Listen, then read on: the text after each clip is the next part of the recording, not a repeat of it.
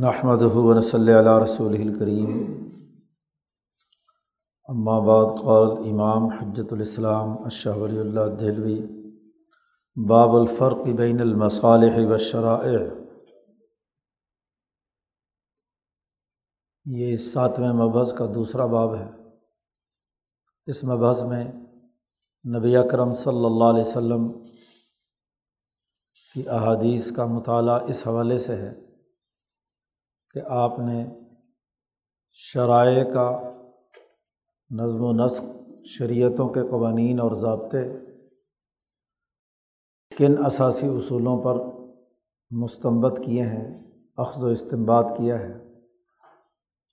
نبی اکرم صلی اللہ علیہ وسلم کے سسٹم بنانے سے متعلق جو فیصلے ہیں اور شرعی نظام ہے وہ کن اصولوں پر مشتمل ہے انہیں اس باب میں بیان کر رہے ہیں، اس مبحث میں۔ اس کے لیے سب سے پہلا بنیادی باب مقرر کیا تھا کہ نبی اکرم صلی اللہ علیہ وسلم کے علوم نبوت کل کتنے ہیں۔ تو پچھلے باب میں، پہلے باب میں ہم نے پڑھا کہ وہ علوم دس کے قریب ہیں، جن میں سے چار بنیادی علوم ایسے ہیں۔ کہ جن کا تعلق حضور صلی اللہ علیہ وسلم کے رسالت کی تبلیغ یا سسٹم بنانے سے متعلق ہے۔ اور چھ علوم ایسے ہیں کہ جن کا تعلق آپ صلی اللہ علیہ وسلم کے عادات و اطوار یا تجربات و مشاہدات وغیرہ سے متعلق ہے، اس کا تبلیغ رسالت سے براہ راست کوئی تعلق نہیں۔ تو پورے ذخیرہ حدیث کی چھان پھٹک کر کے شاہ صاحب نے یہ دو دائرے متعین کیے ہیں علوم نبوت کے۔ اب یہ جو پہلا دائرہ ہے، جس کا تعلق حضور صلی اللہ علیہ وسلم کی بطور رسول اتھارٹی ہونے کی حیثیت سے ملت اسلامیہ کی تعمیر و تشکیل کے حوالے سے جو کردار ہے، اس علم کی آگے مزید تفصیلات شروع کر رہے ہیں۔ یہاں ہماری اس کتاب کا موضوع جو تبلیغ رسالت سے متعلق علوم نہیں ہے، وہ نہیں ہے۔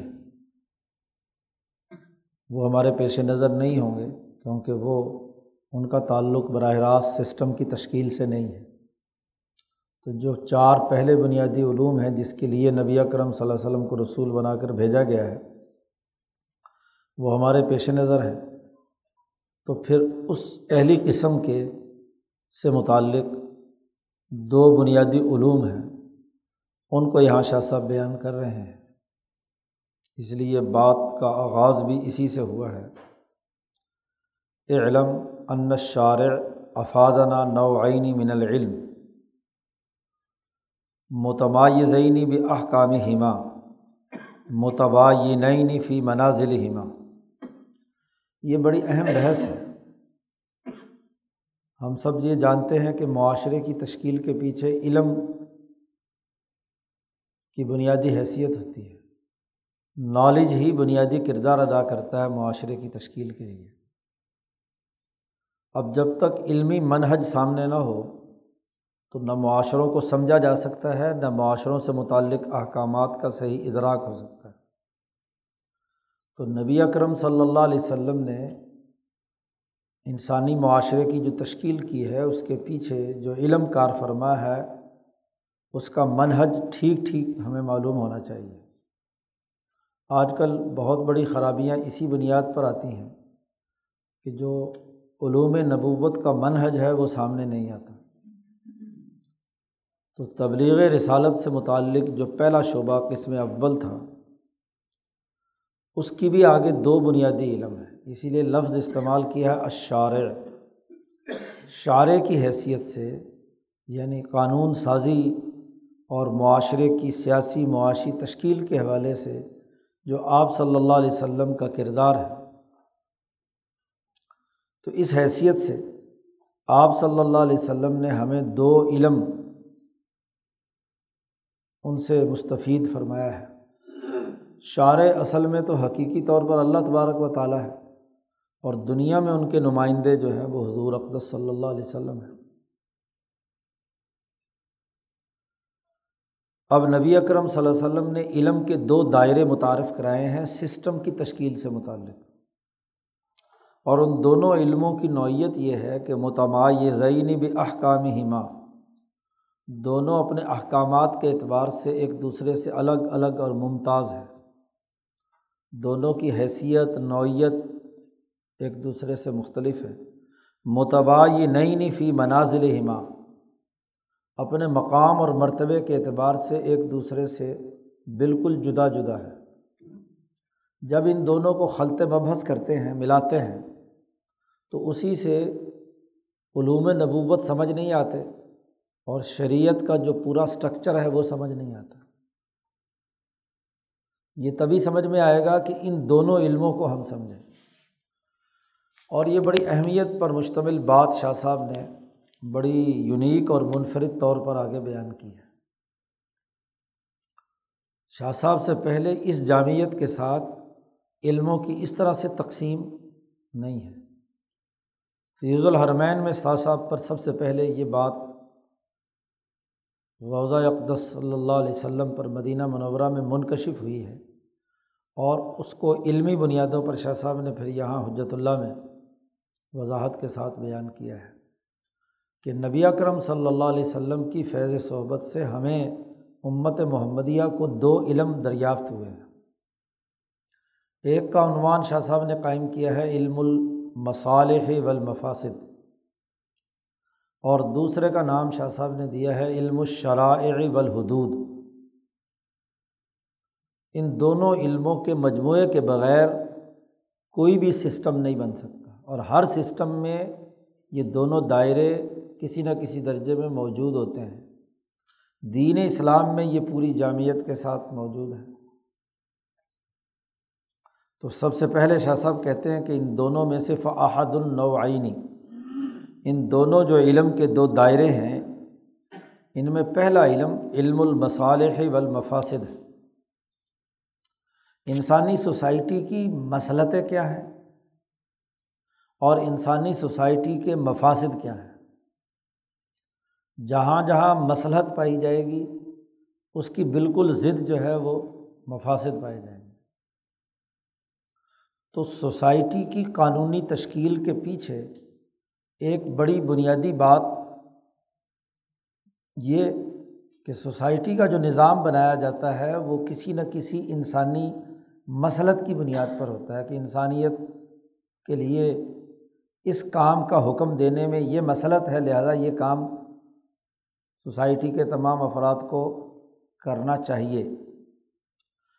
اور دوسرا یہ کہ جو انسانی سوسائٹی میں انسانوں کے لیے فساد کا باعث ہے، اس سے بچنا چاہیے۔ تو جتنی ممنوعات ہیں، وہ مفاصد اس کے پیچھے کار فرما ہوتے ہیں۔ اور جتنی مسالے ہیں، مسلطیں ہیں، ان مسالح کی بنیاد پر ان کاموں کے کرنے کا حکم دیا جاتا ہے۔ تو امر اور نہیں کا تعلق مسالے اور مفاصد کے ساتھ ہے۔ جیسا کہ آگے چل کر شاہ صاحب بات بیان کریں گے کہ یہ علم المصالح والمفاسد، یہ انسانیت کے ضمیر کی آواز ہوتی ہے۔ تمام انسانیت اس پر متفق ہوتی ہے۔ آدم سے لے کر نبی اکرم صلی اللہ علیہ وسلم تک، حتیٰ کہ جہاں نبوت کا پیغام نہیں بھی پہنچا، تو وہاں بھی انسانی معاشرے، مسلطوں اور مفسدے کو سامنے رکھ کر احکامات جاری کرتے ہیں کہ یہ کرو اور یہ نہ کرو۔ اسے علم المصالح بالمفاصد کہتے ہیں۔ اب اس کے لیے شاہ صاحب نے وضاحت کی آنی ما بینہ من تہذیب نفس بھی اقتصاب الاخلاق نافع فی دنیا اول آخرہ و اضالت ازدادہ اس کی اس کے بھی پھر دو دائرے ہیں۔ ایک وہ جو تہذیب نفس سے تعلق رکھتا ہے۔ افراد کی انفرادی اصلاح اور ان کی تہذیب سے تعلق رکھتا ہے۔ نفوس انسانی کی جو شخصیات ہیں، ان شخصیات کو مہذب بنانے کے لیے کردار ادا کرتا ہے۔ بے اقتصاب الاخلاق، ایسے اخلاق کو حاصل کرنا جن کا فائدہ اور نفع دنیا میں ہو یا آخرت میں ہو۔ دنیا میں بھی انسانوں کی کسی انسان کی تعریف ان اخلاق پر ہوتی ہے۔ مثلاً شاہ صاحب نے اخلاق فاضلہ البدور الباضا میں بیان کیے ہیں، جو سات کے قریب ہیں۔ دنیا کی تمام اقوام ان سات اخلاق پر متفق ہے بہادری ہے، دلیری ہے، عفت ہے ہمت ہے، وغیرہ وغیرہ۔ اچھی عادات و اطوار ہے۔ اور ان کا مجموعی جو اس کے پیچھے بنیادی طور پر کار فرما جذبہ ہے، وہ تہارت اور اخبات، عدالت اور سماہت کی صورت میں ظاہر ہوتا ہے۔ وہی جنہیں شاہ صاحب نے اخلاق اربا کہا ہے پیچھے۔ یہ چار اخلاق انسانیت کے ضمیر کی آواز ہیں۔ اور یہ انسانی فطرت کا اور اس کا حصہ ہے، ہر انسانی نفس کو اس کے مطابق مہذب ہونا ہے۔ اگر صرف دنیا کے اخلاق لیے جائیں، تو صرف وہ جو سماحت نفس سے متعلق رہے اور عدالت سے متعلق ہے۔ اور اگر آخرت بھی ساتھ شامل کی جائے، تو پھر تہارت اور اخبات بھی ان اخلاق میں شامل ہو گیا تو وہ اخلاق انسانیت کے جو بنیادی اخلاق ہیں، جو انسانی نفوس کو مہذب بناتے ہیں، علم المصالح والمفاسد کی ایک شاخ وہ ہے۔ اور ان تمام اخلاق کی جو ضد ہے، بہادری کے مقابلے میں بزدلی، عفت کے مقابلے میں بے حیائی تہارت کے مقابلے میں گندگی یا حدث، اخبات کے مقابلے میں تکبر اور غرور سماہت کے مقابلے میں بے وقاری اور عدالت کے مقابلے میں ظلم۔ تو علم المصالح والمفاسد کا ایک شعبہ اخلاقیات سے متعلق ہے کہ جو دنیا میں نفع دے اور آخرت میں بھی فائدہ دے۔ یا اور نہیں تو معاشروں میں کم از کم دنیا کی حد تک تو اس کو اعلیٰ اخلاق کے طور پر جانا جاتا ہو۔ تو یہ مسلط کی بنیاد پر ہے۔ بہادری انسانی زندگی کی مسلط ہے۔ عدل کا ہونا انسان کی مسلط ہے۔ سماہت کا اور باوقار زندگی بسر کرنا یہ مسلط کی بات ہے۔ اور بے وقاری جو ہے وہ مفسدہ ہے۔ عدل اگر مسلط ہے تو ظلم مفسدہ ہے۔ تو مسالے اور مفاصد کے حوالے سے ایک بنیادی دائرہ اس علم کا وہ ہے جس کا تعلق اخلاقیات ہے، انسانی اخلاقیات سے۔ اور دوسرے کا تعلق، ومن تدبیر المنزل و آداب المعاش و سیاست المدینہ دوسرے کا تعلق ارتفاقات سے ہے، کہ جس میں گھریلو نظم و نسق کا بہتر ہونا، تدبیر المنزل، فیملی سسٹم کا صحیح ہونا۔ معیشت سے متعلق جو بنیادی آداب اور قواعد و ضوابط ہیں، ان کا درست ہونا۔ اسی طریقے سے مملکت کی سیاست یا بین الاقوامی نظم و نسق کا درست ہونا۔ ارتفاقات اربا اب یہ مسالے کی بنیاد پر ہیں۔ ان چاروں ارتفاقات میں جہاں جن جن کاموں کے کرنے میں اس درجے کے ارتفاق کی مسلط ہے، اس کے کرنے کا حکم ہے۔ اور جس جس ارتفاق کے جس دائرے میں جو مفسدہ پیدا ہو رہا ہے، اس سے کیا ہے؟ روک دیا گیا۔ تو یہ ارتفاقات سے متعلق جتنے بھی امور ہیں، ان کا تعلق بھی علم المصالح والمفاسد سے ہے۔ حضور اقدس صلی اللہ علیہ وسلم کی جتنی احادیث اور آپ کا جو علوم نبوت، جس کا تعلق تبلیغ رسالت سے ہے اس کا ایک علم علم المصالح والمفاسد ہے، جس میں انسانیت کے بنیادی اخلاق اور انسانیت کے بنیادی ارتفاقات زیر بحث آتے ہیں۔ اس علم کی ایک بڑی بنیادی خصوصیت یہ ہے کہ غیر و لزال کا بمقادیرہ معینہ، کہ نبی اکرم صلی اللہ علیہ وسلم نے ان اخلاقیات کو عمل میں لانے اور ان ارتفاقات کو وجود میں لانے کے لیے کوئی معین مقدار متعین نہیں فرمائی۔ ولا ضابط لمبہم ہی بحدود مضبوط نہ ہی ان اخلاق اور ارتفاقات سے متعلق جو بنیادی دائرے ہیں، ان میں ایسا کوئی ضابطہ متعین فرمایا کہ جس کی حدود متعین ہوں، کہ ان حدود کے تحت وہ بنیادی اخلاق یا ارتفاقات ہر حال میں کرنا لازمی ہو کیوں؟ کہ ان دونوں کا بڑا تعلق تہذیب نفس اور ارتفاق صالح، ان کا تعلق زمانے کے تغیر و تبدل سے بدلتا رہتا ہے۔ جب پیداواری رشتے بدلیں گے تو ارتفاقات کی نوعیت بھی آپ اس کو کسی حد بندی میں نہیں لا سکتے کہ اگر ارتفاق ثانی یا سالس بنانا ہے مثلاً، تو اب اس کے لیے نبی اکرم صلی اللہ علیہ وسلم کا جو زمانہ مثلاً ابھی زرعی دور اور تجارتی دور کے ابتدائی زمانے کے پیداواری رشتوں پر استوار تھا، تو اس پر حضور نے کوئی ایسی حد بندیاں لگا دی ہوں کہ سوسائٹی ترقی کر کے صنعتی دور میں داخل ہو جائے اور وہاں نئی دریافتیں اور نئی ایجادات آئیں تو کہا جائے کہ نہیں جی اب وہ اس زمانے کے جو ہاں جی ارتفاقات ہیں، ویسے ہی مکان ہونے چاہئیں ویسی ہی سواری ہونی چاہیے، ویسے ہی جنگ کے لیے ہتھیار اور گھوڑے اور اونٹ ہونے چاہئیں تو اس کے لیے حضور نے کوئی ضابطہ مقرر نہیں کیا۔ ایسے ہی جب پیداواری رشتے بدلتے ہیں اور سوسائٹی کا اجتماعی ارتقاء ہوتا ہے تو اخلاقیات کی جو عملی شکلیں ہیں وہ بھی بدل جاتی ہیں۔ آپ اخلاق تو متعین کریں گے تہارت مثلاً، اور زیادہ سے زیادہ تہارت کا طریقہ جس میں انسانی کی مناسبت سے متعین کر دیا کیا چہرہ دھونا ہے، ہاتھ دھونا ہے۔ اب اس کے لیے کہ جی لوٹا ہونا ضروری ہے، فرض کیا۔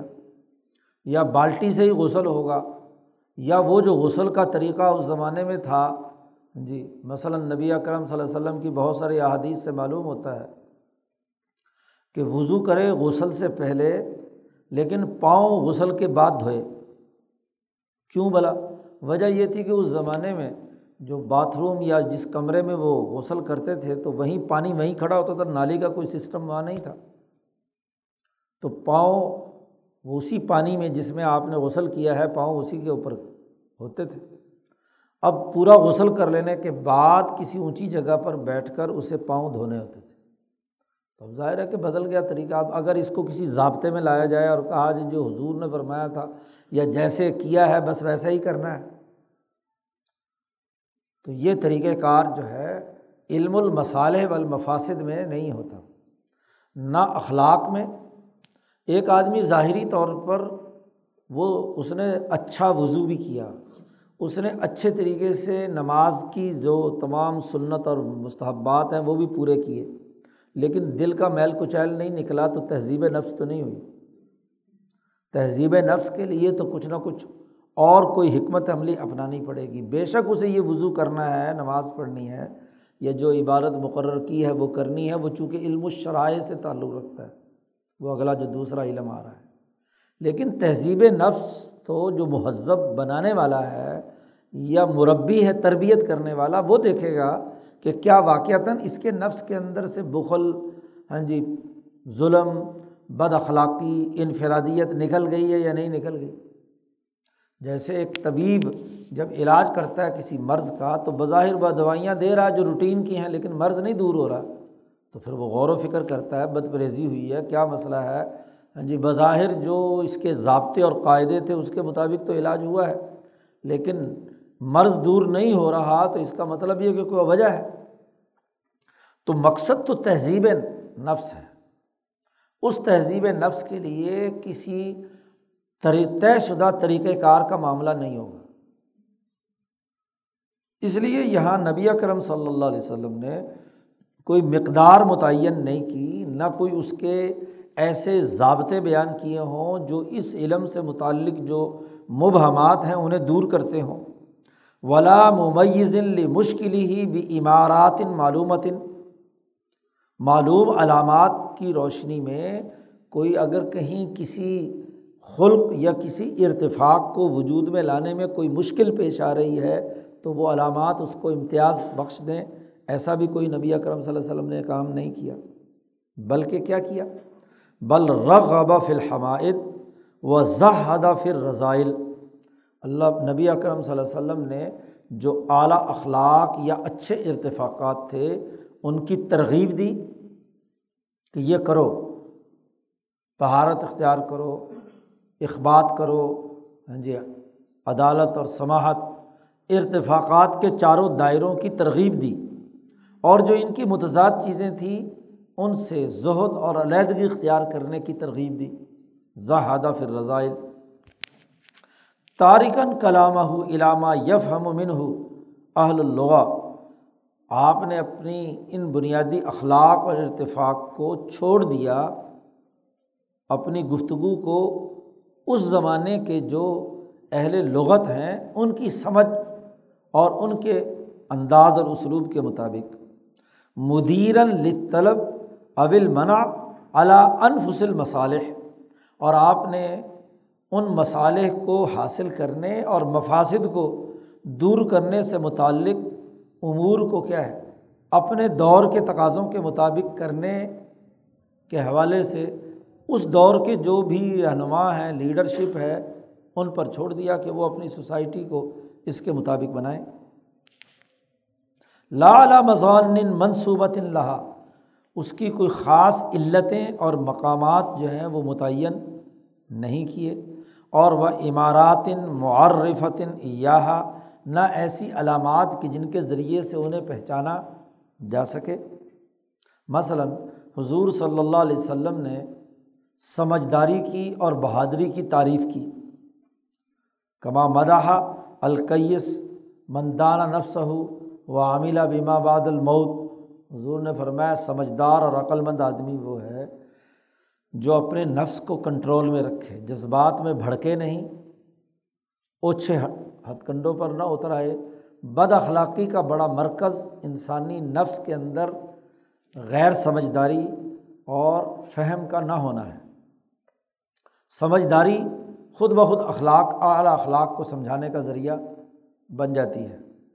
اسی طرح بہادری کی تعریف کی حضور نے۔ اسی طرح حضور نے حکم دیا برفقی کہ ایک دوسرے کے ساتھ رفاقت کا تصور ہونا چاہیے ارتفاقات میں۔ وط تو ادا محبت کا ودود سے ہے۔ اور ولقصد اور میانہ روی ہے فل معیشتی معیشت کے عبور میں میانہ روی ہے۔ اب میانہ روی ہر دور کے تناظر میں کیا ہوگی؟ مختلف ہو سکتی ہے۔ ایک زمانے کا ہاں جی فقیری کسی اور زمانے میں کیا ہے؟ وہ میانہ روی ہو سکتی ہے، یا ایک جگہ کی میانہ روی اگلے دور کے اندر وہ غربت ہو سکتی ہے۔ ہاں جی محض ضرورت کی چیز ہو سکتی ہے۔ تو یہ لوگوں پر چھوڑ دیا، ان کی سوسائٹی اور اجتماعی اس پر چھوڑ دیا کہ وہ اپنی سوسائٹی کے تناظر میں، اپنے بدلتے ہوئے حالات کے تناظر میں ان کی عملی شکلیں بدل سکتے ہیں۔ لیکن میانہ روی کا پیدا ہونا ضروری ہے۔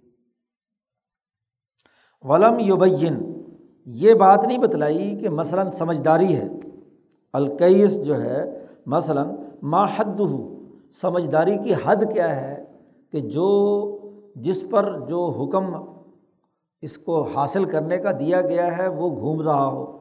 کہ وہ اتنے معیار کی سمجھداری ہو تو یہ سمجھداری ہے، اور اس سے کم درجے کی ہو تو یہ سمجھداری نہیں ہے۔ اس طرح کی کوئی بات حضور صلی اللہ علیہ وسلم نے بیان نہیں فرمائی۔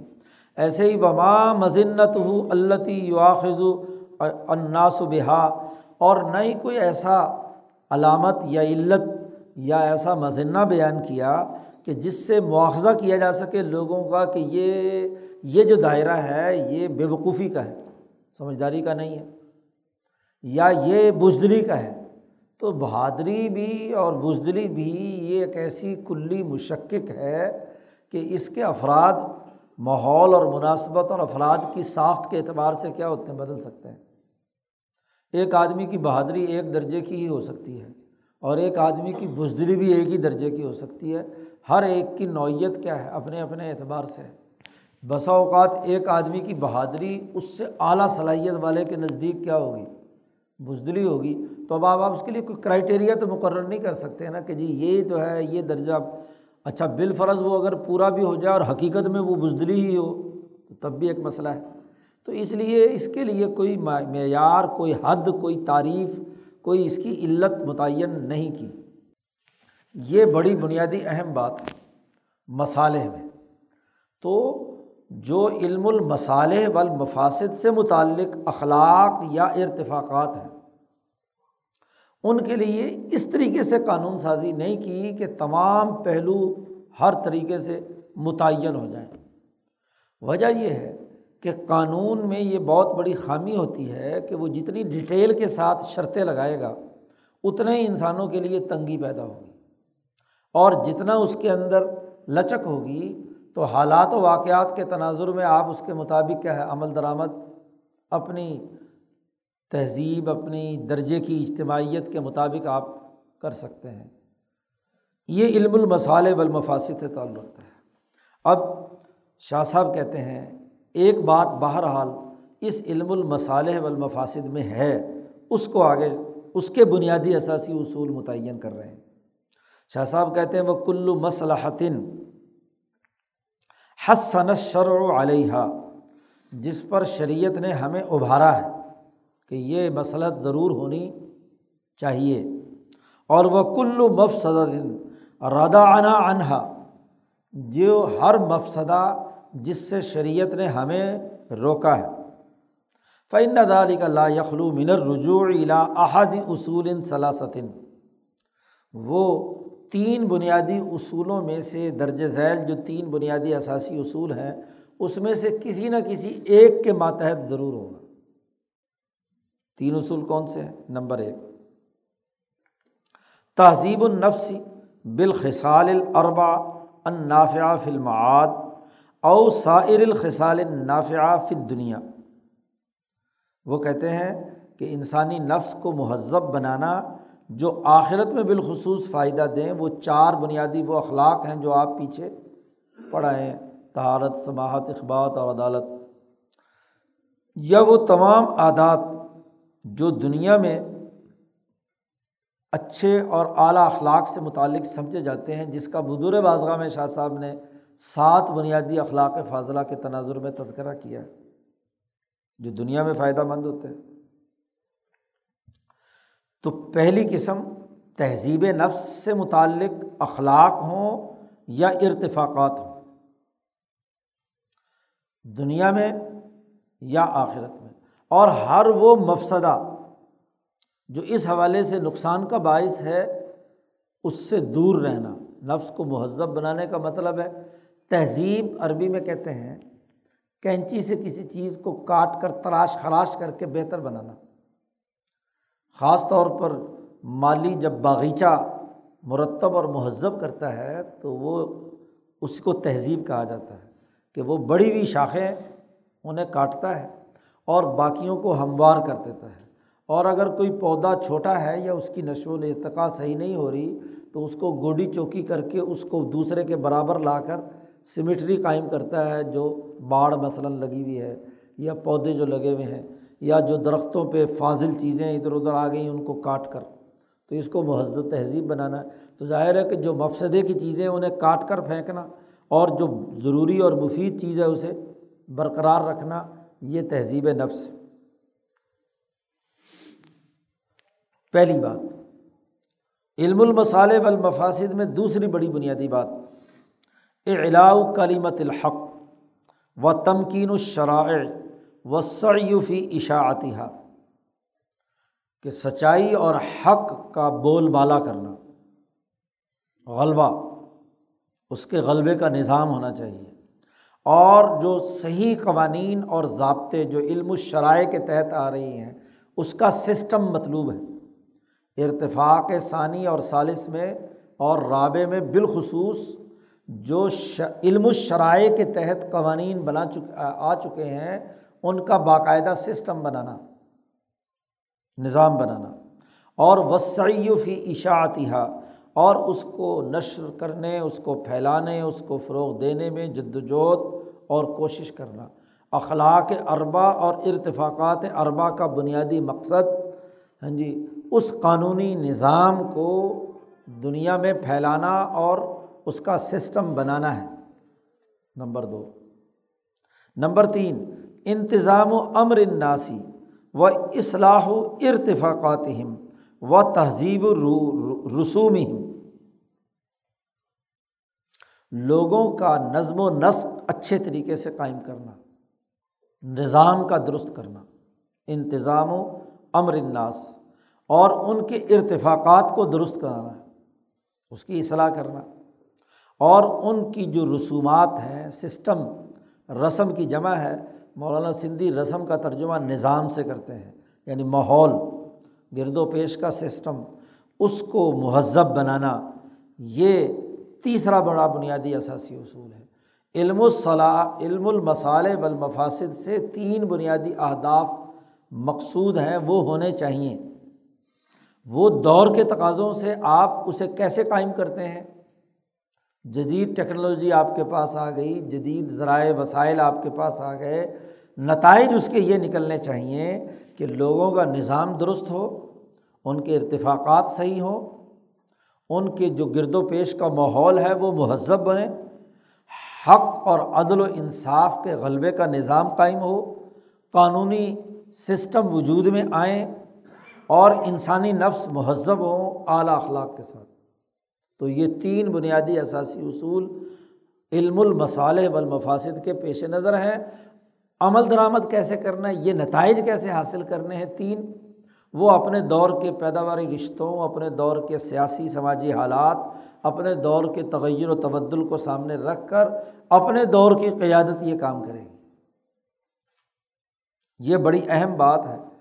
شریعت کے بہت سارے مسئلے نہ سمجھنے کی وجہ یہ ہے کہ علم المسالے والمفاسد کو نہیں سمجھے۔ اب اسی لیے کہہ دیتے ہیں جی یہ ارتفاقات کا تو دین سے کیا تعلق ہے جی؟ یہ جی صوفیہ کا جو اخلاق سے بحث ہے اور اخلاق کی درستگی کے لیے کام کرتے ہیں، اس کا بھی شریعت سے کیا تعلق ہے جی؟ بھائی، شریعت سے نہیں، دین کا ایک اہم ترین شعبہ ہے۔ شریعت تو وہ طے شدہ حدود اور طریقۂ کار ہے۔ اس طریقۂ کار پر عمل درآمد کرنے کا سسٹم وہ تو علم المسالے والمفاسد کی بنیاد پر ہوتا ہے۔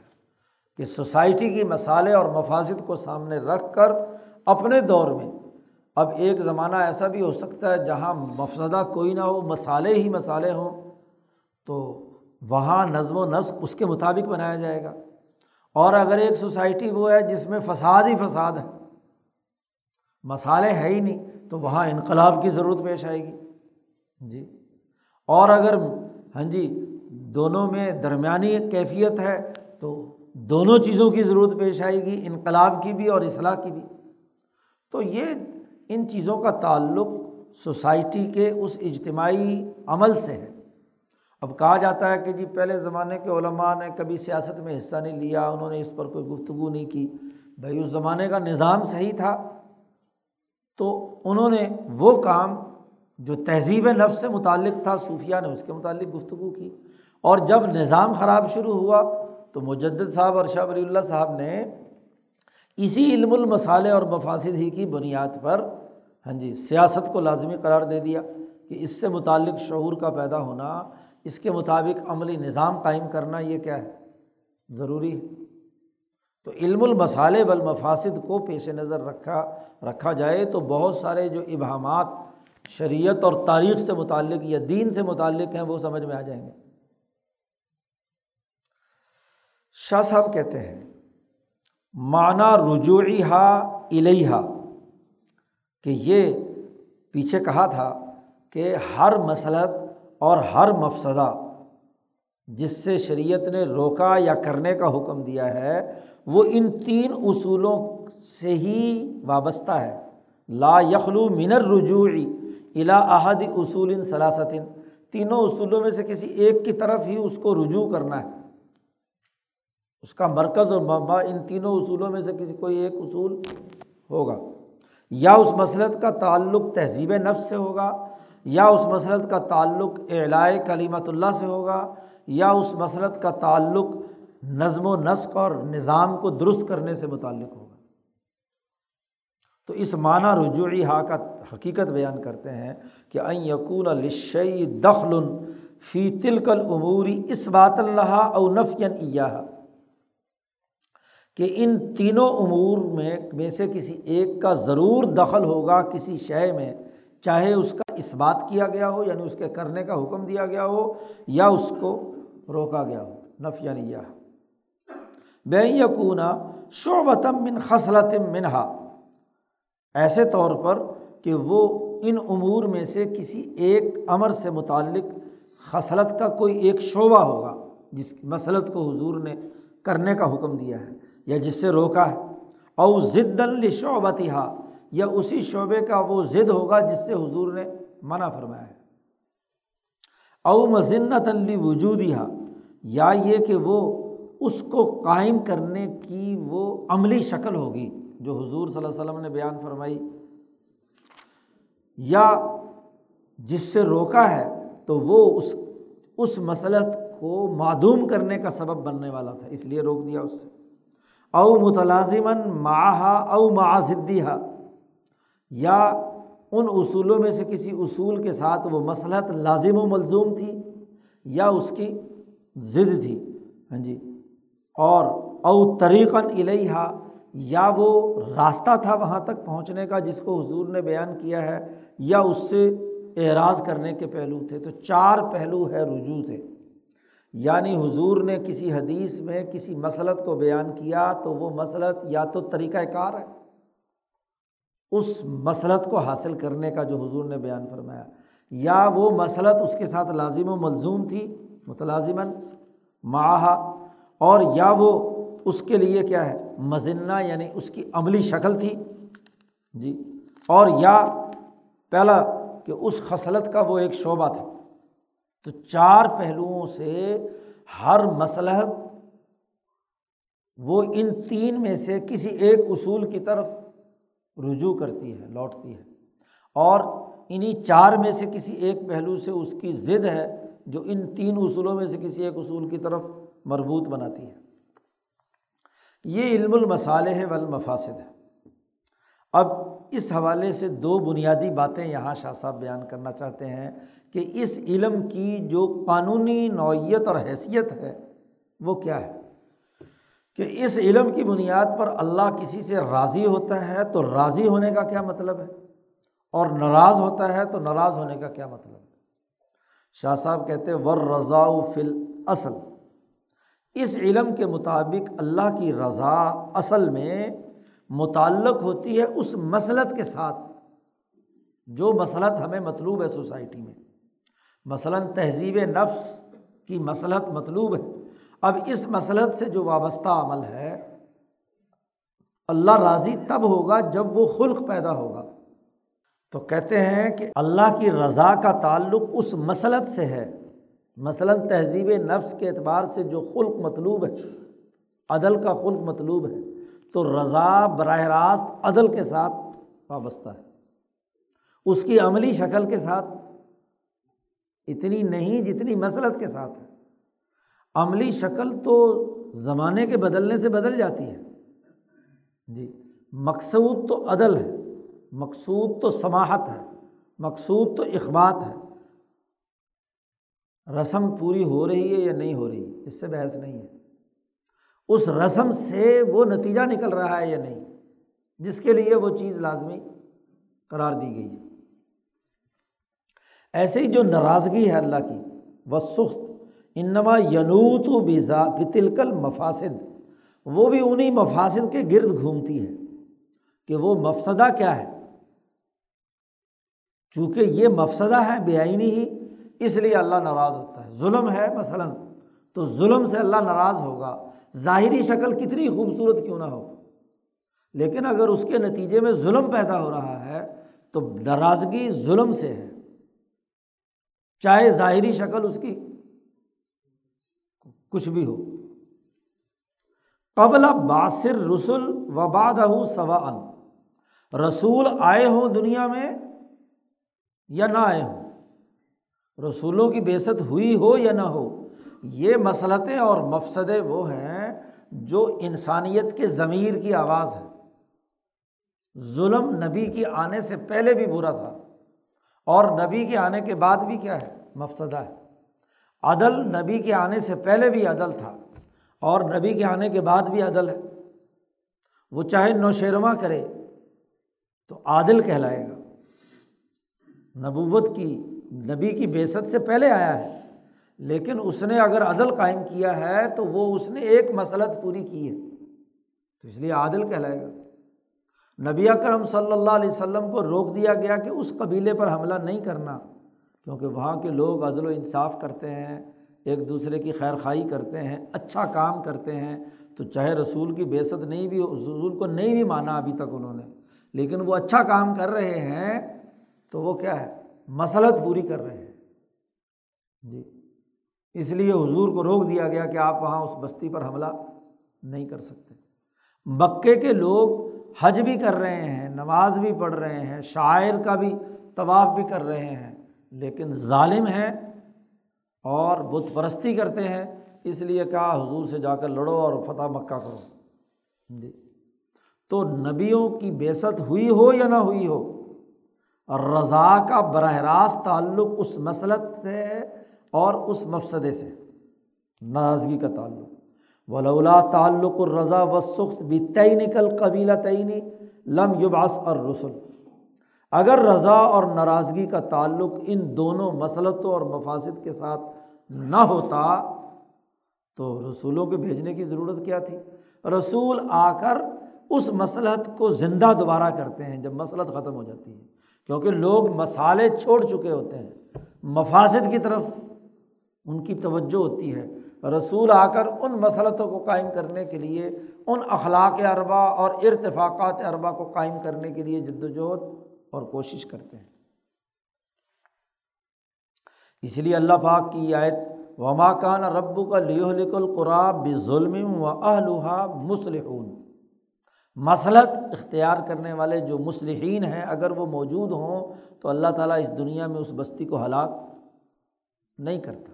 جی تو اس سے علم المصالح والمفاسد کی جو بنیادی اثاسیات کا یہ جو قانون شاہ صاحب واضح کر رہے ہیں، اس کی بڑی سب سے بڑی دلیل یہ آیت مبارکہ ہے۔ وزال کا اس کی وجہ یہ ہے۔ شاہ صاحب اس کی مزید تفصیل بیان کرتے ہیں۔ لین شرائع والحدود انما کانت باد باصر رسول شرائع اور حدود جو ہیں، جو آگے دوسرا علم آ رہا ہے، علم الشرائع والحدود کا یہ امبیا کی بیست کے بعد آتا ہے، پہلے نہیں ہوتا۔ کیونکہ شریعت اور حد بندی کے لیے کسی نہ کسی نبی اور رسول کی ضرورت پیش آتی ہے۔ وہ اس کو بتلاتے ہیں کہ یہ حد بندی ہے، یہ شرائع ہیں، یہ فلاں ہے یہ فلاں۔ فماکانہ فک تکلیفی بہا ولمواخذت علیہ ابتدا ان اور وہ جو ابتدا ان کسی چیز کے مکلف بنانے اور اس کے نہ کرنے پر جو مواخذے کا تعلق ہے، یہ تو اللہ کا لطف اور مہربانی ہے کہ اس نے انسانوں پر مہربانی کرتے ہوئے رسول کو بھیج دیا اور رسول نے آ کر اس کی عملی شکلیں جو ہیں وہ متعین کر دی۔ لیکن یہ بات یاد رہے کہ لاکن المصالح و المفاصد کانت مؤثرتاً مقتضیتاً تہذیب نفسی او تلویسی ہے کہ مسالے اور مفاصد براہ راست سوسائٹی میں مؤثر ہوتے ہیں، جو تقاضا کرتے ہیں انسانی نفس کو مہذب بنانے، یا اگر غلط بات ہے تو انسانوں کو ملوث کرنے، گندگی میں ملتویز کرنے۔ او انتظامی امورہم، لوگوں کے کاموں کا صحیح نظم و نسق قائم کرنے یا اس میں فساد مچانے۔ قبل باثر رسول رسولوں کی بیست سے پہلے بھی کیا ہے؟ ایسا ہوتا ہے۔ فقت لطف اللہ تو اللہ کی مہربانی نے تقاضا کیا کہ ان کو بتلایا جائے کہ بیما یہم کہ ان کے لیے اس حوالے سے اہم ترین کام کیا ہے۔ اور وہ یوکلف بمالا بد الحم من ہو اور ان کو پابند بنایا گیا ہے جو ان حوالے سے لازمی اور ضروری ہے۔ ولم یقن یتیم ظالی کا اور یہ اس وقت تک مکمل نہیں ہو سکتا جب تک کہ شرائع اور مقدار متعین نہ کر دیے جائیں۔ مسلط عمومی اور مفسدہ عمومی تو نبی کے بیست سے پہلے بھی لوگوں کے پاس ہوتا ہے۔ لیکن اللہ کی مہربانی یہ ہوتی ہے کہ وہ امبیا آ کر ان کے لیے اس مسلحت اور مفسدے کے تحت جو اس کے ضابطے، اس کی مقدار اور اس کی تمام چیزیں متعین کر دیتے ہیں۔ فخت لطف تلکل قبیلہ بالعرض۔ اب اللہ کی مہربانی ہاں جی بالعرض اس کو شریعت اور حدود کے قواعد و ضوابط کے تحت کرنے کے لیے پابند بنا دیتی ہے، تاکہ وہ مصلحت اب صحیح طریقے سے عمل میں آ جائے۔ پہلا نقطہ تو نوٹ ملحوظہ، اس کے لیے یہ رکھ لینا چاہیے کہ علم المصالح والمفاسد امبیا کی بیست سے پہلے بھی انسانیت کے لیے ہوتا ہے۔ اور انسانیت نبی کی بیست کے بعد بھی ہوتا ہے۔ نبی آ کر ان میں سے جو بہت ہی انتہائی ناگزیر ہوتے ہیں، ان کے لیے شرائع اور حدود متعین کر دیتے ہیں۔ مثلاً ظلم میں کسی نے کسی کو قتل کیا ہے، تو قتل کی جو سزا ہے، وہ مقرر کر دی گئی۔ اس مسلط کو مکمل کرنے کے لیے کہ قاتل کو بھی لٹکا دیا جائے، تاکہ قتل رک جائے سوسائٹی میں سے۔ دوسرا فائدہ بیان کر رہے ہیں۔ وہ حاضن نو معقول المعنی یہ جو پہلی قسم ہے، یہ من کل الوجو عقلی ہوتی ہے۔ معقول المعنی ہوتا ہے۔ انسان کی عقل عقلی طور پر سمجھتی ہے کہ یہ ایسا ہونا چاہیے۔ اب خواب و عقل کچھ معاملات میں عام انسانوں کی ہو۔ فمن ہو ما تستقل العقول العامیہ بفہمی ہی کہ عام لوگوں کی عقل جو ہے وہ اس کو سمجھنے میں اپنے اندر صلاحیت اور استعداد پاتی ہو اور وہ بن ہو اور دوسری عقل کا پہلو وہ ہوتا ہے کہ مالا یف ہم ہو اللہ عقول العض کیا اس کی سمجھ صرف انہیں اعلیٰ ذہین ترین لوگوں کو آتی ہے جو عقل اونچے درجے کی رکھتے ہیں۔ الفاظ علیہم الانوار و من قلوب الانبیائی جو امبیا کے قلوب سے حاصل ہونے والے انوار پر کا فیضان ان پر ہوتا ہے۔ اور وہ نب ہم و شرع تو شریعت ان کو تنبی کرتی ہے۔ فتح نب وہ اس کو سمجھ لیتے ہیں۔ و لب حلحم اور وہ شریعت کے ذریعے سے ان کی اعلیٰ درجے کی عقل، اس کی اشارات اور ان تمام پہلوؤں پر غور و فکر کر کے اس کا سمجھ اور بوجھ حاصل کر لیتے ہیں۔ فتح فتن شاہ صاحب کہتے ہیں ممن اطقل الاصول التی ذکر نا ہا لم یہ توقف فی شعیم منہا پہلے جو باب، تیسرا یہ جو باب ابھی گزرا ہے پیچھے جی سیاست ملیہ والا، جو آدمی اس کو، ان اصولوں کو اچھی طریقے سے مہارت حاصل کر لے بلکہ پہلے چھ مبحث میں جتنے قواعد اور ہم نے اصول بیان کیے ہیں، جو ان کے اوپر پوری گرفت رکھ کر پورا اتقان اور یقین پیدا کر لے، تو اس کو اس میں کوئی شک نہیں ہوگا کہ اس کی عقل ضرور اعلیٰ درجے کی عقلوں کے اندر امبیا کے انوارات کے فیضان سے مستفیض ہوگی اور اس کو بات سمجھ میں آ جائے گی۔ تو کچھ علم المصالح والمفاسد کی عمومی باتیں ہیں جس کو ایک عام انسان کی عقل بھی سمجھ لیتی ہے اور کچھ باتیں ایسی ہوتی ہیں جو اعلیٰ درجے کا جو طبقہ ہے، جو خاص طور پر شاہ صاحب کہتے ہیں، پیچھے بتلائے ہوئے قواعد و ضوابط کو پوری مہارت کے ساتھ گرفت میں لے لے تو اس کے لیے وہ ہاں جی بات سمجھ میں آ جائے گی۔ لیکن یہ بات طے شدہ ہے کہ علم المصالح والمفاسد کے تمام دائرے یعنی اخلاق اربا اور ارتفاقات اربا کے چاروں آٹھ کے آٹھ شعبے من کل الوجو عقلی ہیں۔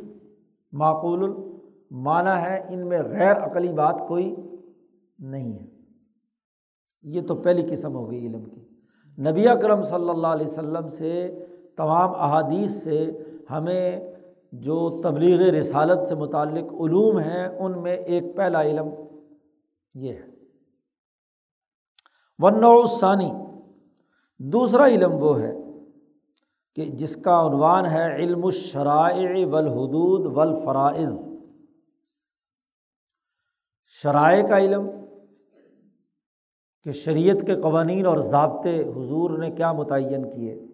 ایسے ہی حدود اور حدود بنیادی طور پر حدود و قصاص کو کہا جاتا ہے، جس کا تعلق ارتفاقات کے سسٹم کو درست کرنے سے متعلق چار حدود سے ہے جس پر تفصیلی بحث پیچھے کہ مبحث البر والاسم میں شاہ صاحب کر چکے ہیں۔ مثلاً، چار بنیادی حدود کون سی ہیں؟ شراب پینے پر حد ہے، کسی انسان پر تہمت لگانے کی حد قذف ہے۔ جی اسی طریقے سے حد ذنا ہے، حد سرقہ ہے۔ چوری کی۔ تو یہ چار تو حدود ہیں اور پانچویں قصاص۔ تو گو حدود کے دائرے میں تو نہیں ہے۔ حد کی تعریف یہ ہے کہ جو اللہ کا حق ہے۔ مثلاً کسی نے کسی کے گھر چوری کی تو چوری ثابت ہو گئی۔ تو اب جس کے گھر چوری ہوئی ہے وہ ہاتھ کاٹنے کی سزا کو معاف نہیں کر سکتا۔ کیونکہ یہ ہاتھ کاٹنا اس جس کا مال مسروقہ چرایا گیا ہے، یہ اس کا حق نہیں ہے، یہ اللہ کا حق ہے۔ اس لیے اس کو حد کہتے ہیں، حدود اللہ کہا جاتا ہے۔ دل کا حدود اللہ ہی یہ اللہ کی مقرر کردہ حدود ہے جہاں اللہ کا حق نہیں، قصاص جو ہے، یہ اللہ کا حق نہیں ہے، یہ بندے کا حق ہے۔ مقتول جو قتل ہوا ہے یہ اس کا حق ہے اور اس کے ورثاء کا حق ہے۔ اس لیے مقتول کے ورثاء معاف کر سکتے ہیں۔ وہ اگر معاف کریں تو دیت لے سکتے ہیں۔ باقی جتنے بھی چاروں چیزیں ہیں، حالانکہ وہاں اس انسان نے کسی انسان کو سرے سے ختم چوری کی ہے، ڈاکہ ڈالا ہے، یا شراب پی ہے، کسی تہمت لگا کر اس کو ذلیل اور رسوا کیا ہے۔ انسان کو فنا نہیں کیا۔ یہ تمام چاروں کی چاروں چیزیں شراب پی کر غل غفاڑہ کیا ہے۔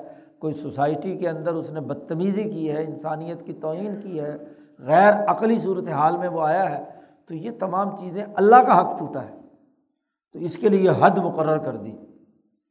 جی تو یہ حدود ہے اور ایک علم بڑا اہم جو علم الشرائع اور حدود کے ساتھ ہے، علم الفرائض۔ علم الفرائض کہتے ہیں، وراثت کے جو فریضے اللہ نے مقرر کیے، جن کے اللہ اللہ پاک نے لفظ استعمال کیا ہے فریضت من اللہ۔ اللہ کی طرف سے کیا ہے؟ یہ فریضہ ہے۔ اس لیے جو حصے اللہ پاک نے متعین کر دیے ہیں، انہیں زویل فروز کہا جاتا ہے۔ اور اسی لیے اس علم الفرائض کو سیکھنے کا خاص طور پر حکم دیا ہے۔ نبی کرم صلی اللہ علیہ وسلم نے کہ فرائض کو اچھے طریقے سے سیکھو اور سمجھو، کیونکہ یہ حقوق انسانی سے متعلق ہے خاص طور پر وراثت کے معاملات میں۔ وراثت کے معاملات میں چونکہ بہت زیادہ نقصان طاقتور لوگ اس مرنے والے کے کمزور بچوں پر کرتے تھے۔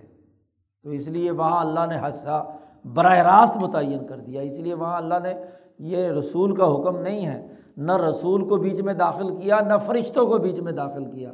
براہ راست حکم دیا کہ یو سی کم اللہ فی اولاد کم اللہ تعالیٰ تمہیں براہ راست آڈر دیتا ہے، حکم دیتا ہے۔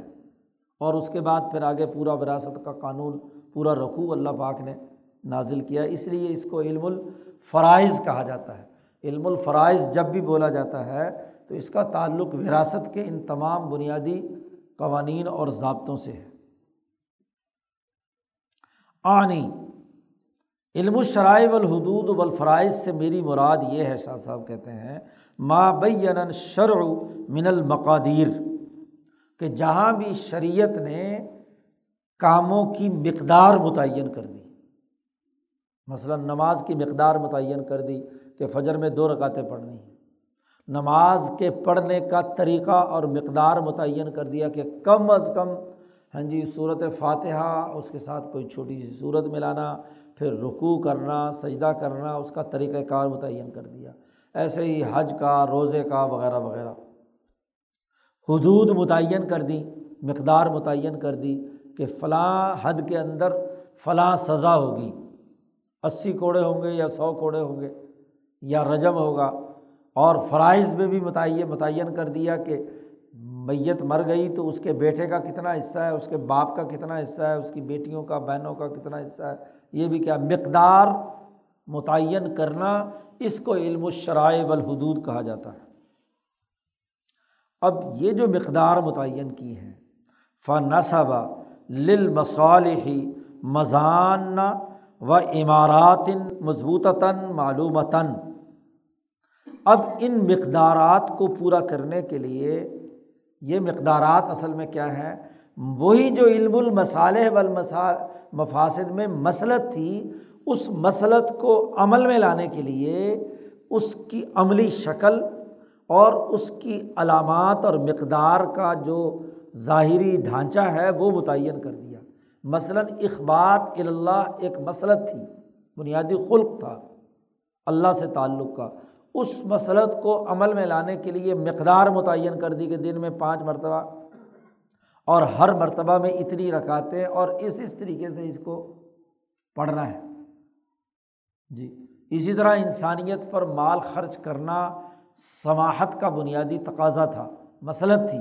اس مسلط کے لیے زکوٰۃ نافذ کی گئی تو زکوٰۃ کا عملی نصاب اور اس کا جو ایک سال گزرنے کا طریقۂ کار ہے وہ متعین کر دیا۔ وہ ادار الحکم علیہ اور حکم کو اس بنیادی علت یا اس عملی شکل پر گھما دیا۔ وہ کلف الناس بہار لوگوں کو اس کا پابند بنایا۔ اور وہ ضبع تھا انواع البر، نیکی کی جتنی بھی اقسام ہیں انہیں منظمت کر دیا کہ اس نیکی کے ارکان کیا ہیں، شرائط کیا ہیں، آداب کیا ہے اور پھر وجال ملک النوعین نیکی کی ہر ایک نو اور قسم کی حد متعین کر دی کہ کتنی حدود ہمیں ضروری ہے کتنا اس سے لامحالہ مطلوب ہے۔ اور وہ حد متعین کر دی کہ جو کتنا مستحب ہے کہ بغیر کسی واجب ہونے کے لوگ کریں۔ مثلاً فجر کی سنتیں متعین کر دی۔ ہاں جی واجب تو نہیں ہے، فجر کی دو رکاتیں یا ظہر کے ساتھ چار اور دو رکاتیں وغیرہ وغیرہ۔ اسی طرح وقت آ رہا حضور صلی اللہ علیہ وسلم نے ہر ایک نیکی کے عدد بھی متعین کر دیا کہ جو ہر حال میں کرنا واجب ہے۔ رکعت کی تعداد وغیرہ مثلاً۔ و آخرا یون دبون الہی اور ہر نیکی میں کچھ عدد مستحب، وہ بھی بتا دیے کہ فرض یہ ہے نوافل اور سنتیں مثلاً یہ ہے فصارت تکلیف متوجہن الا انفس تلکل مضان اب یہاں انسان کو جو قانون کا پابند بنانا ہے، وہ براہ راست اس عمل کو ان حدود و مقدار کے ساتھ کرنا ہے۔ اس کے ساتھ متعین ہو گیا۔ وہ مسلحت اس کے ساتھ متعین ہو گئی۔ وہ سارت الحکام الداعرت العلات انفس تلکل امارات جو نبی نے شاعر نے علامات متعین کر دیں، احکامات اس کے گرد گھومنے لگے۔ اب اگر کوئی کہے کہ جی میرے دل میں تو اخبات ہے تو مجھے نماز پڑھنے کی کیا ضرورت ہے؟ نہیں۔ اب یہ جو مسلحت اخبات والی ہے، یہ دن میں پانچ مرتبہ یہ عمل کرنے سے وابستہ ہے۔ کیونکہ اس مسلط کو عمل میں لانے کا جو عملی نظام نبی اکرم صلی اللہ علیہ وسلم نے دے دیا، اب یہ علم الشرائع کے ساتھ وہ مسلط متعین ہو گئی۔ کہ اتنا تو کم از کم کرنا ہے۔ اس کے علاوہ الگ۔ شاہ صاحب کہتے ہیں وہ مرج حاضن نو الا قوانین سیاست الملیہ یہ جو علم الشرائع والحدود ہیں جی اس علم کے جتنے بھی معاملات شرائع سے متعلق ہیں، وہ لوٹتے ہیں سیاست ملیہ کے قانون اور سازی اور ضابطہ سازی پر کہ کسی ملت کا سیاسی نظام کرنا ضروری ہے۔ اصل میں بات کیا ہے؟ سیاسی سسٹم میں جیسے پہلے بھی گفتگو ہوئی تھی، عام آدمی تک، ہر آدمی کو یہ معلوم ہونا چاہیے کہ اسے صبح سے شام تک کیا کام کرنے کیا ڈیوٹی ہے اس کی۔ مسلط ہو رہی ہے یا نہیں؟ یہ تو اعلیٰ دماغ ہی سمجھ سکتے ہیں۔ لیکن ایک عام عمومی ورکر جو ہے، وہ کہتا ہے، مجھے کام بتاؤ کہ مجھے کرنا کیا ہے۔ جی۔ اس کے مجموعے سے اگر مسلط پیدا ہو رہی ہے، تو اچھی بات ہے، نہیں پیدا ہو رہی تو مجموعی طور پر وہ ڈسپلن تو اتنا درجے کا برقرار رہے گا۔ ولی سک مذنت لمسلات تو جب علیہم ہر مسلط کی ہر عملی شکل ان پر لازمی نہیں قرار دی گئی۔ علت صرف وہ بنی کہ جو مضبوط بھی تھی منظمت کسی ضابطے میں آتی تھی اور ایسا کام تھا جو محسوس تھا۔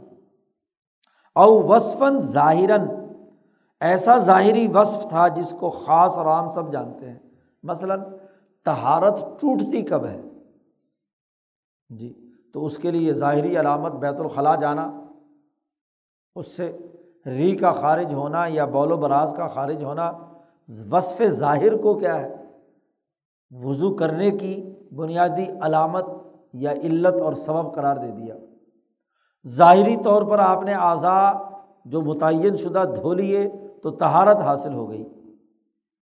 تہارت کی ظاہری شکل حاصل ہو گئی۔ جو نظم و ضبط بنا دیا گیا ہے، اس کے مطابق عمل کیا۔ تو ہر عام و خاص کو معلوم ہے کہ یہ کرنا ہے۔ اب یہاں تک تو علم الشرائع والحدود کا جو بنیادی نظام ہے مسالے اور مفاصد کی بنیاد پر۔ اسے بیان کر دیا۔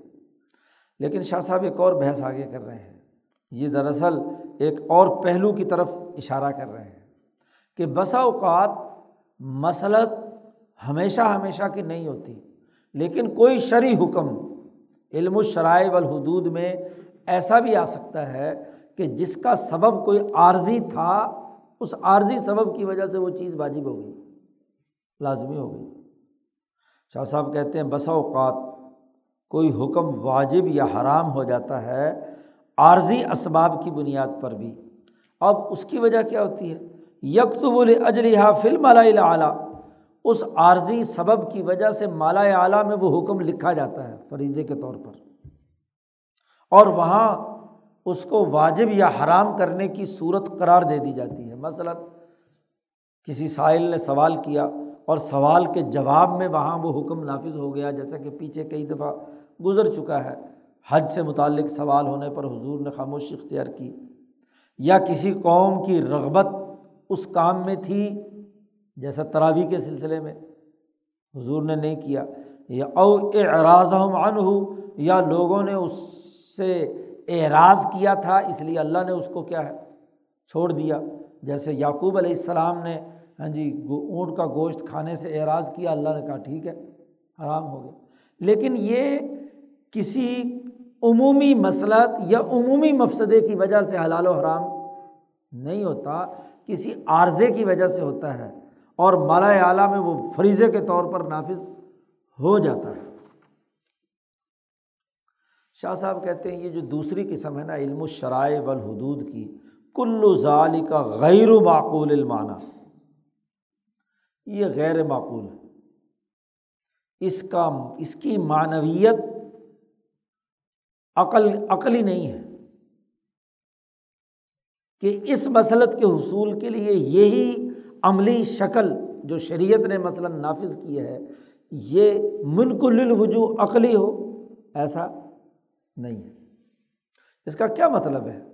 بمانا غیر معقول معنی کا معنی یہ ہے کہ انا و ان کنہ نالم و قوانین تقدیری و تشریح اگرچہ یہ علم و شرائع والحدود جو ہیں، ان کے مقرر کرنے اور ان کی قانون سازی کے قوانین ہم جانتے ہیں۔ جیسا کہ پیچھے تفصیل کے ساتھ تمام شرائع اور حدود کے جو قوانین تقدیر و تشریح ہیں، وہ بیان کیے ہیں شاہ صاحب نے۔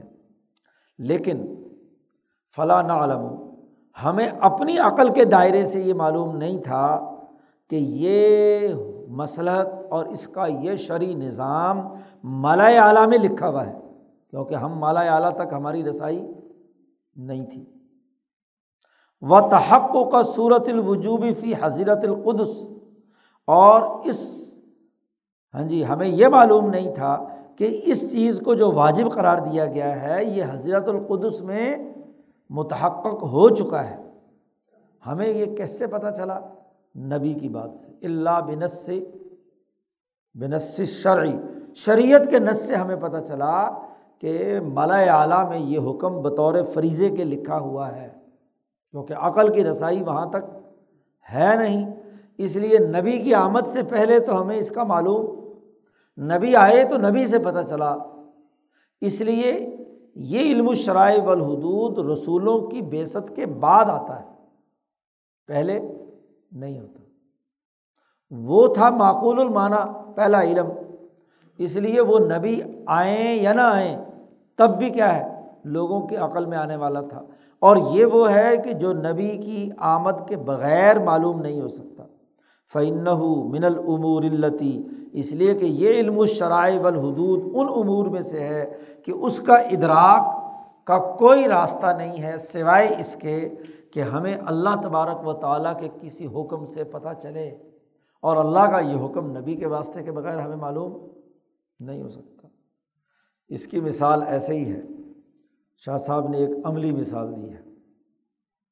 کم اصل الجمت نہ علم ان صبوبہ سبب حدوث ہی برودتن تضرب الما مثلاً کسی پیالے میں ہم برف جماتے ہیں جی کسی پیالے میں برف جمتی ہے، تو اس جمنے کا یہ قانون تو ہم جانتے ہیں نا علم کہ برف جمنے کا سبب پانی کا ایک خاص درجۂ ٹھنڈک پر پہنچ جانا ہے، نقطۂ انجماعت تک پانی کا پہنچ جانا یہ قانون ہمیں معلوم ہے۔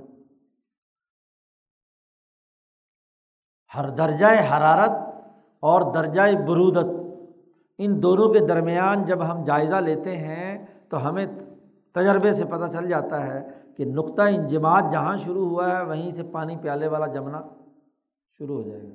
یہ قانون تو ہمیں عقلی طور پر معلوم ہے، لیکن ولا نعلم۔ ہم یہ نہیں جانتے کہ یہ پیالے پیالے کے اندر، بڑے پیالے کے اندر جو پانی ہے، یہ جو پانی مثلاً اس گلاس میں ہے، یہ ہاں جی برف کب بنے گا؟ برف بنے گا یا نہیں بنے گا؟ یہ تبھی معلوم ہوگا کہ جب ہم یہ مشاہدہ کر رہے ہوں۔ مثلاً پہلے درجۂ حرارت ہو اس کے چاروں طرف اور پھر آپ بتدریج اپنے ہاں جی کسی برف خانے کے اندر نقطۂ انجماعت کو مشاہدہ کر رہے ہوں کہ یہ نقطۂ انجماعت آ رہا ہے، تب جا کر یہ پانی اب برف بن رہا ہے۔ تو مشاہدے کے بغیر نہیں ہم جان سکتے۔ او اخبار منشاہدہ یا وہ آدمی جس نے یہ تجربہ کیا ہے، اس نے آ کر ہمیں خبر دی کہ بھائی یہ اس ڈگری پر ہو تو پانی جم جاتا ہے۔ اس درجے کا نقطۂ انجماد ہو تو چیزیں جمنا شروع ہو جاتی ہیں۔ یا جس نے یہ تجربہ کیا ہو یا خود ہم تجربہ کریں۔ اب مالا اعلیٰ میں کب کون سی چیز لکھی گئی ہے فریضے کے طور پر، اس کا مشاہدہ بھی ہم نہیں کر سکتے۔ ہم تو کر نہیں سکتے۔ ہماری عقل اس کا مشاہدہ۔ دوسرا راستہ رہ گیا کہ جس نے یہ لکھا ہوا وہاں دیکھا ہے، وہ آ کر ہمیں بتائے اور وہ نبی کے علاوہ کوئی اور نہیں ہو سکتا۔ تو شاہ صاحب نے ایک عملی جو تجربے اور مشاہدے کی مثال ہے، اسی تناظر میں مالا اعلیٰ میں لکھے ہوئے کسی عمل کو دو ہی راستے ہیں، یا خود ہم وہاں پہنچ سکیں، وہاں ہماری رسائی نہیں ہے۔ جو پہنچا ہوا ہے، اس کی رسائی کی بنیاد پر ہم اس پر یقین کریں گے۔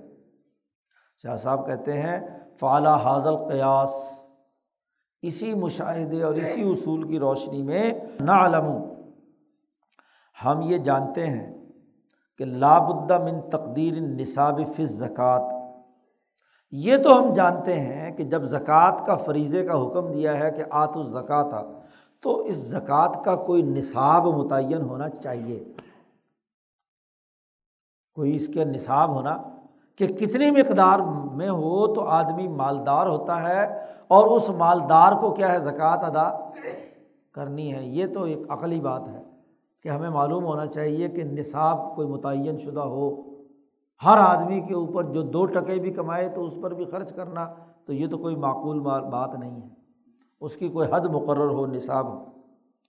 و نا علم اور یہ بھی جانتے ہیں ہم کہ انا میات درہم و خمسط او ساکن قدر صالح لن نصابی یہ بھی جانتے ہیں کہ نبی اکرم صلی اللہ علیہ وسلم نے جیسا کہ بیان فرمایا یا شریعت نے متعین کیا، سونا ہے تو ساڑھے سات تولے، اور اگر چاندی ہے تو دو سو درہم، اور اگر گندم وندم ہے تو خمسط او ساکن پانچ وسق، ایک وسق، پانچ من کا، تین من کا، مختلف امام شافی وغیرہ، مختلف فقہا کے درمیان۔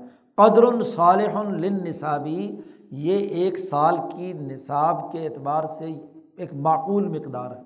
اس زمانے کے اعتبار سے بات ہو رہی ہے جہاں شاہ صاحب نے پیچھے واضح کیا تھا کہ ساڑھے سات تولے میں ایک خاندان پورے سال تک اس کے گھر کے اخراجات پورے ہو سکتے تھے۔ سونا اتنا قیمتی تھا۔ اور دو سو درہم چاندی، ساڑھے باون تولے چاندی جو ہے وہ ایک سال کے انسان کے ایک چھوٹی فیملی کے اخراجات کے لیے کافی ہوتی تھی۔ آج تو یہ معاملہ نہیں ہے۔ تو یہ بھی ہم جانتے ہیں کہ قدر الصالح نصابی نصاب کے لیے یہ مقدار مناسب ہے۔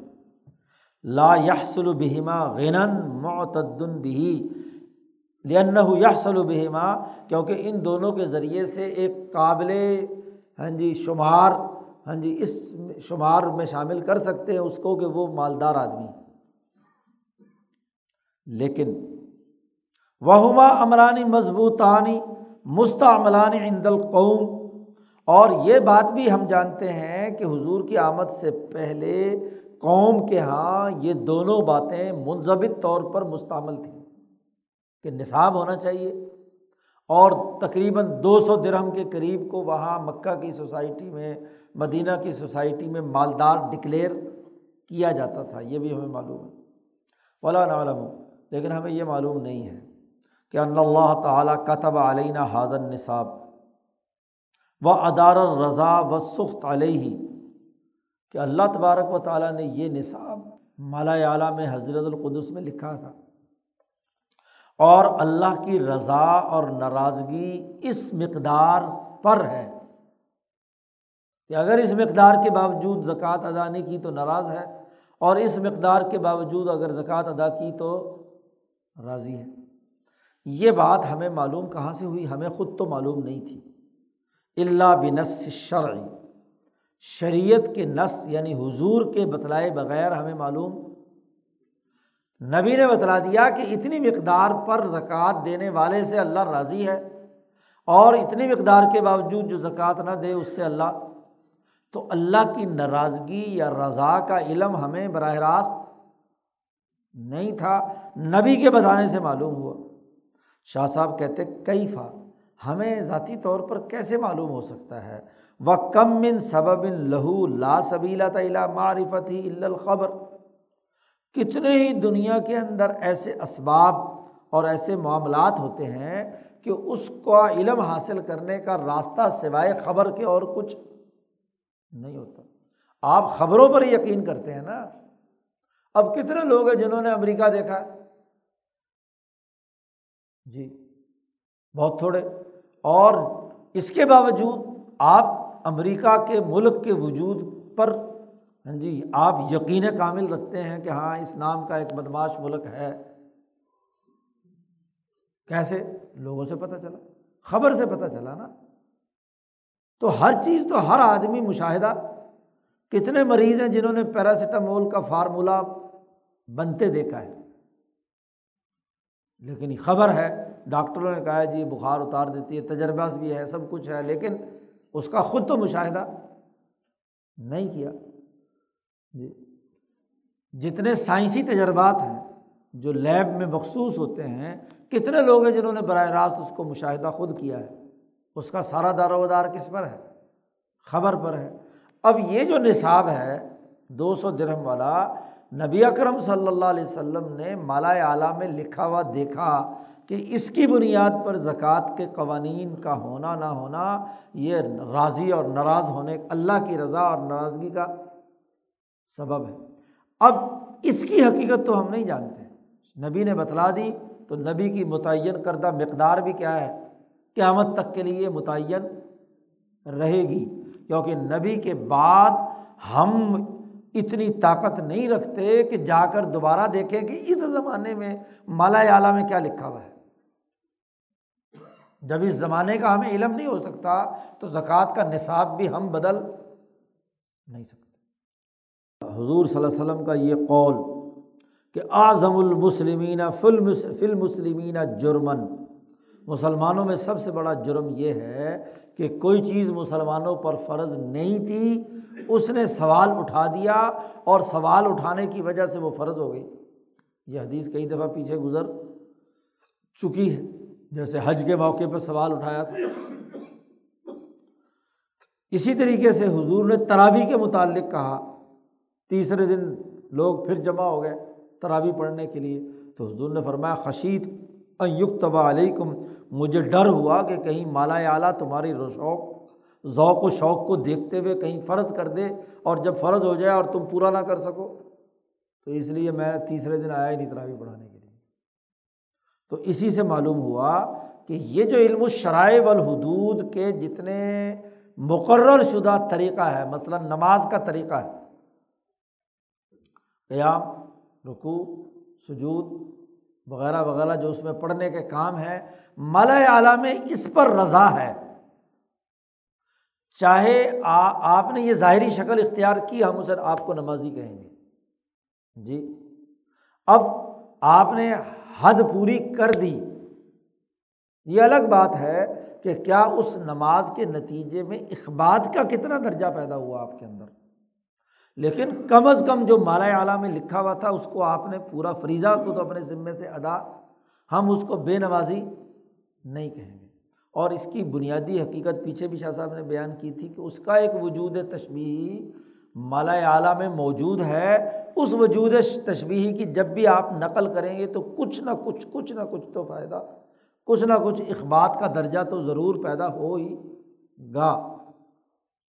تو اس لیے یہ جو علم و علم و شرائع والحدود ہیں، اس کی مقادیر غیر معقول المعنی ہے منقل الوجو عقلی نہیں ہے اس کے کچھ پہلو عقلی ہو سکتے ہیں، لیکن اس کی معنویت، چونکہ اس کا ہم نے مشاہدہ نہیں کیا، ہمیں خبر سے معلوم ہوا ہے۔ اور خبر پر ہم نے اعتماد کیا ہے، نبی پر جو وہاں مشاہدہ کر کے آئے اور انہوں نے اس مشاہدے کی روشنی میں ہم یہ بات بتلا دی۔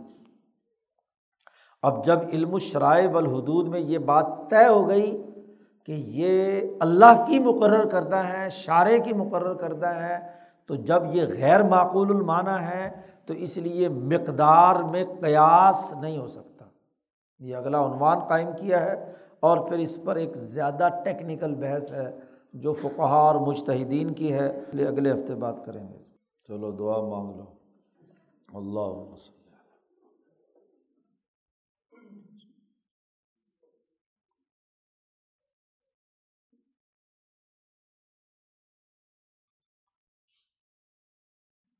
اجمائی